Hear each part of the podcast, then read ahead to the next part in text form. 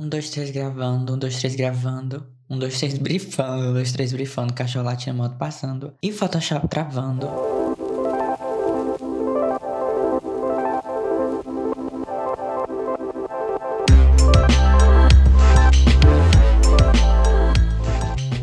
Olá, pessoas do mundo design, design de sobrancelhas e tiozinhos do CorelDRAW. Esse aqui é mais um podcast, terceiro episódio do podcast Open Design. O tema, como você viu, é algum clickbait, assim, o fim do podcast, alguma coisa desse tipo. Mas é um tema sobre transformações de projetos e como a gente, designer, ou artista, ilustrador, seja lá qualquer tipo de pessoa, faz um projeto e a gente vê o quão o projeto muda de acordo com como a gente vai estruturando ele. Eu acho que grande parte da minha vida eu fui fazer, quando eu fazia projeto e quando eu faço projeto, eu vou fazendo e eu tenho uma imaginificação muito clara do que eu quero e como eu quero.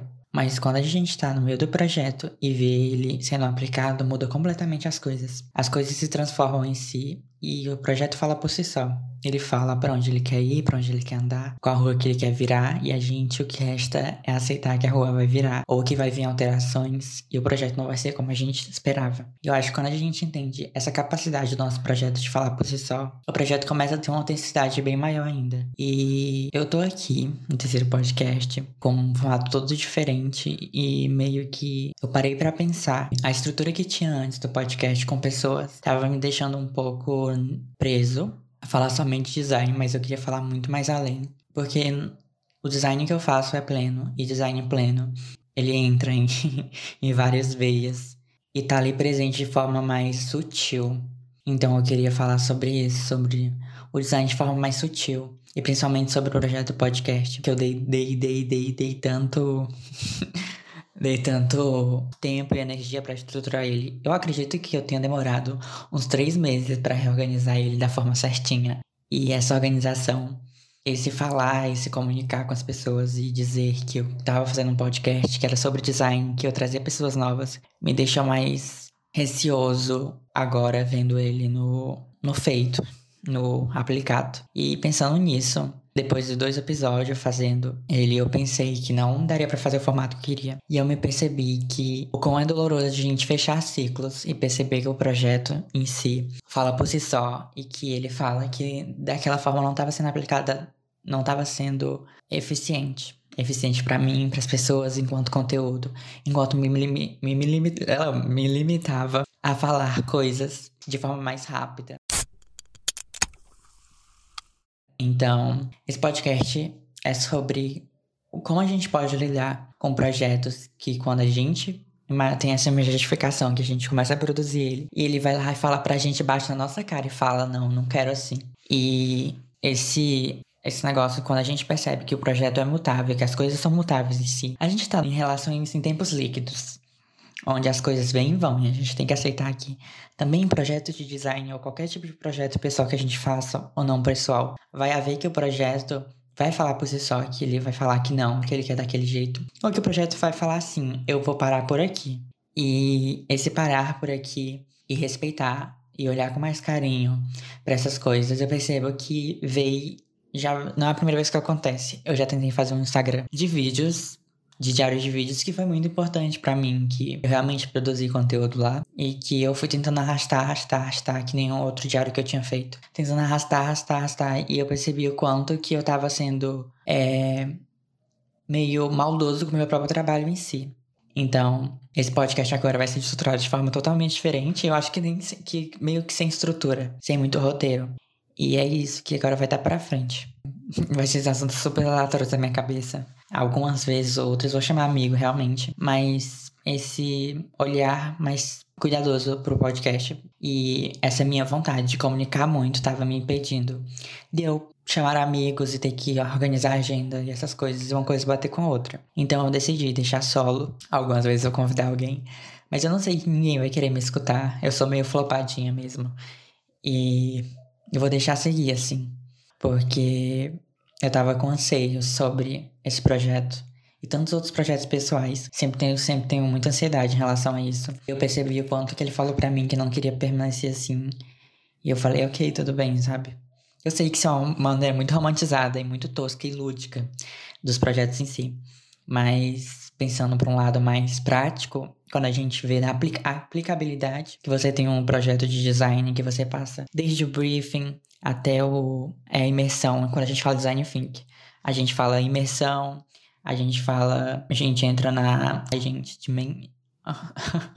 é, a gente afunda, aí depois a gente sai, a gente começa a pesquisa e aí a gente passa pelo criar o produto em si e como ele vai para o mercado e como ele se comporta. Porque quando a gente olha para produto, por exemplo, como sites e qualquer outro tipo de produto que vai para o mercado, a gente percebe o quando que ele vai para o mercado e muitas vezes, muitas empresas em si, eles não olham para o depois, para quando está sendo usado. Isso é uma parte muito importante, porque tem que haver esse retorno de projeto, tem que haver esse retorno de projeto quando o projeto vai para o mercado, o público você escolhe um certo tipo de público para ver como é que ele vai agir com isso e aí você começa a modificar. Isso é uma constante manutenção. A mesma coisa com o podcast. É, eu vejo o quão isso é necessário para que a gente aplique um produto no mercado em si e que ele esteja em constante manutenção, porque a gente percebe que a gente é muito rápido, é, vai e volta aí de partida e a gente tem que estar nessa constante manutenção de produtos, da vida e de atualizando o status do Facebook ou do WhatsApp ou do Instagram ou fazendo stories. E a mesma coisa acontece com qualquer tipo de projeto de design, ou seja, enfim, qualquer coisa que vai para um público em si. Então eu testei e eu vi o quão o podcast não estava ainda muito bem em relação a mim e as pessoas e o quão os temas em si estavam empacados então, agora eu vou falar sozinho aqui, que nem uma doida. É, eu não quero falar onde eu tô e o que eu tô fazendo, porque não é muito bom. Mas eu tive inspiração agora, sabe? E eu me respeito, principalmente nesse lance sobre te respeitar. Quando você tá criativo, quando você tá criativo, quando você tem horas para fazer coisas e quando você não tem hora para fazer coisas. E tava meio que rolando que não tava tendo hora para fazer as coisas, eu não tava muito animado. E resolvi pegar o podcast e refazer de novo. Então vai ser. Eu quero fazer um título bem clickbait. Para as pessoas clicar e ver uma coisa totalmente diferente. É, eu tava pensando em colocar alterando-se. Ou faz alteração aí. Que é eu olhando como cliente pro meu projeto pessoal. E. E respeitando a, e querendo as próprias alterações como cliente e como servidor, entende? Então é isso. O projeto vai ser totalmente revitalizado, com um formato diferente. O formato que não vai ter formato, no caso. Eu vou deixar ele falar por si só. Eu vou trabalhar com essa coisa do conceito. E ademais, eu agradeço as pessoas que têm ouvindo. Eu, tô, eu prometo fazer algum podcast mais curtinho. Ou sobre processo de design, briefing, sobre vida freelancer, ou sobre é, tempos líquidos, ou sobre coisas meio coaches porque eu sou meu amigo coach. Eu sou aquele amigo que vai incentivar o seu amigo. Porque todo mundo tem um amigo coach. O meu amigo eu já sei quem é. é eu sou meio esse lance de coach, de coach olhar meio psicólogo, porque eu faço terapia. Façam terapia. E esse olhar meio coach e terapêutico para as coisas.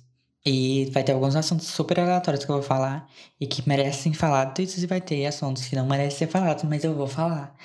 Porque eu não sou obrigada a ficar calada, né? Aquela coisa do é, aceito críticas construtivas, mas não fico calada diante. Eu amo aquele meme, me representa muito. Mas é isso.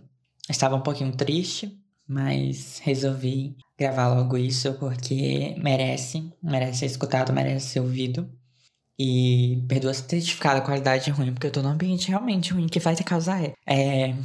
E é isso, gente. Quando vocês tiverem um projeto que vocês quer levar para frente, percebe, vocês têm que estar em constante constante olhar e observar como que o projeto está sendo aplicado. Tipo, por exemplo, você tem uma camisa, uma marca de uma roupa e você lançou um produto. É necessário que você veja como é que o produto está interagindo com o mercado. O que, que o mercado quer e se o produto está atendendo a necessidade do, do mercado em si. Esse olhar atento para os projetos, seja pessoais ou projetos profissionais. Para você não só lançar o negócio e esperar que o, as pessoas se adaptam ao projeto, só que é muito mais que isso. É sobre o projeto se adaptar às pessoas e buscar real, reais necessidades que tem. Eu falo isso porque eu tive muito esse imaginário de como produzir as coisas.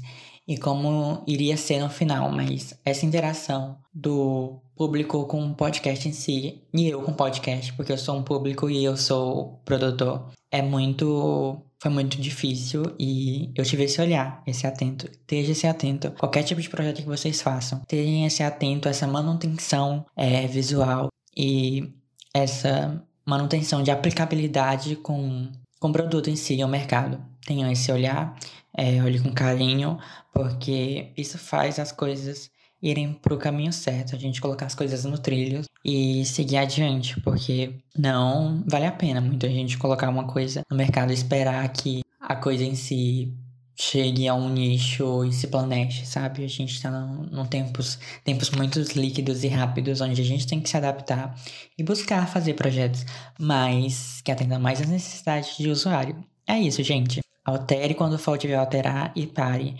E normalize ciclos de projetos e normalize alterações drásticas de projetos, porque tá tudo bem, tá tudo legal. É isso, obrigado, tchau.